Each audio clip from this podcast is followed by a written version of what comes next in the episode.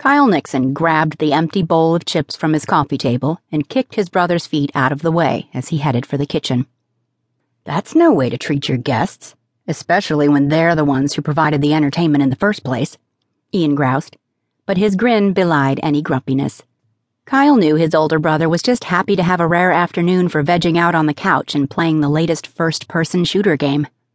Ever since his daughter fell behind in her reading homework, Ian's wife Carrie had banned video games from their farmhouse. As a teacher, Kyle understood. As a gamer, though, he felt his brother's pain. The obvious solution had been for Kyle to selflessly volunteer to house the brand new PlayStation at his own place. He was generous like that. It looked fan fucking tastic next to his Xbox. A knock at the door interrupted his search through his pantry for more snacks. Evan's here. He'll let himself in, Ian mumbled between shots fired. He would. Kyle's half renovated schoolhouse just outside of their small lakeside town had become the de facto bachelor hangout pad, even though Evan had just built a killer house on the bluffs overlooking his winery. The Nixon and West brothers were now from two different worlds, but they were still the best of friends. Video games and beer had a way of bonding guys for life like that. Before Kyle could holler that the door was open, Evan was inside kicking the first snow of the year off his boots. I'm moving to Hawaii. You'd miss us too much. They have people in bikinis and board shorts there year round. You assholes don't compete with that kind of eye candy. Kyle snorted. Then go. Evan growled something about too much work to do and threw himself onto the couch next to Ian. Two grumpy old men. They deserved each other as best friends. He resumed his search for snacks. I've got pretzels. Maybe we should order in some pizzas. Already on it, Evan said over his shoulder, his eyes not leaving the TV screen. Ty's in the city. He's picking up dinner on his way here. Kyle grabbed his phone and shot off a quick text that they needed more beer. It was shaping up to be that kind of afternoon. The fucking awesome kind. If his brother and best friends weren't there, he'd. what? Probably finish the trim along the far wall.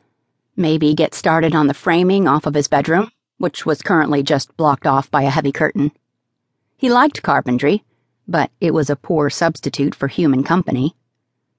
Time to start dating again.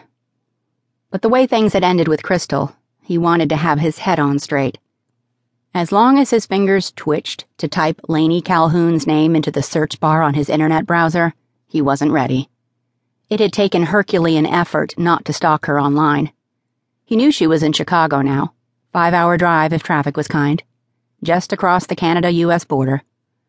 Laney Calhoun, whip smart, beautiful beyond measure, hated his guts.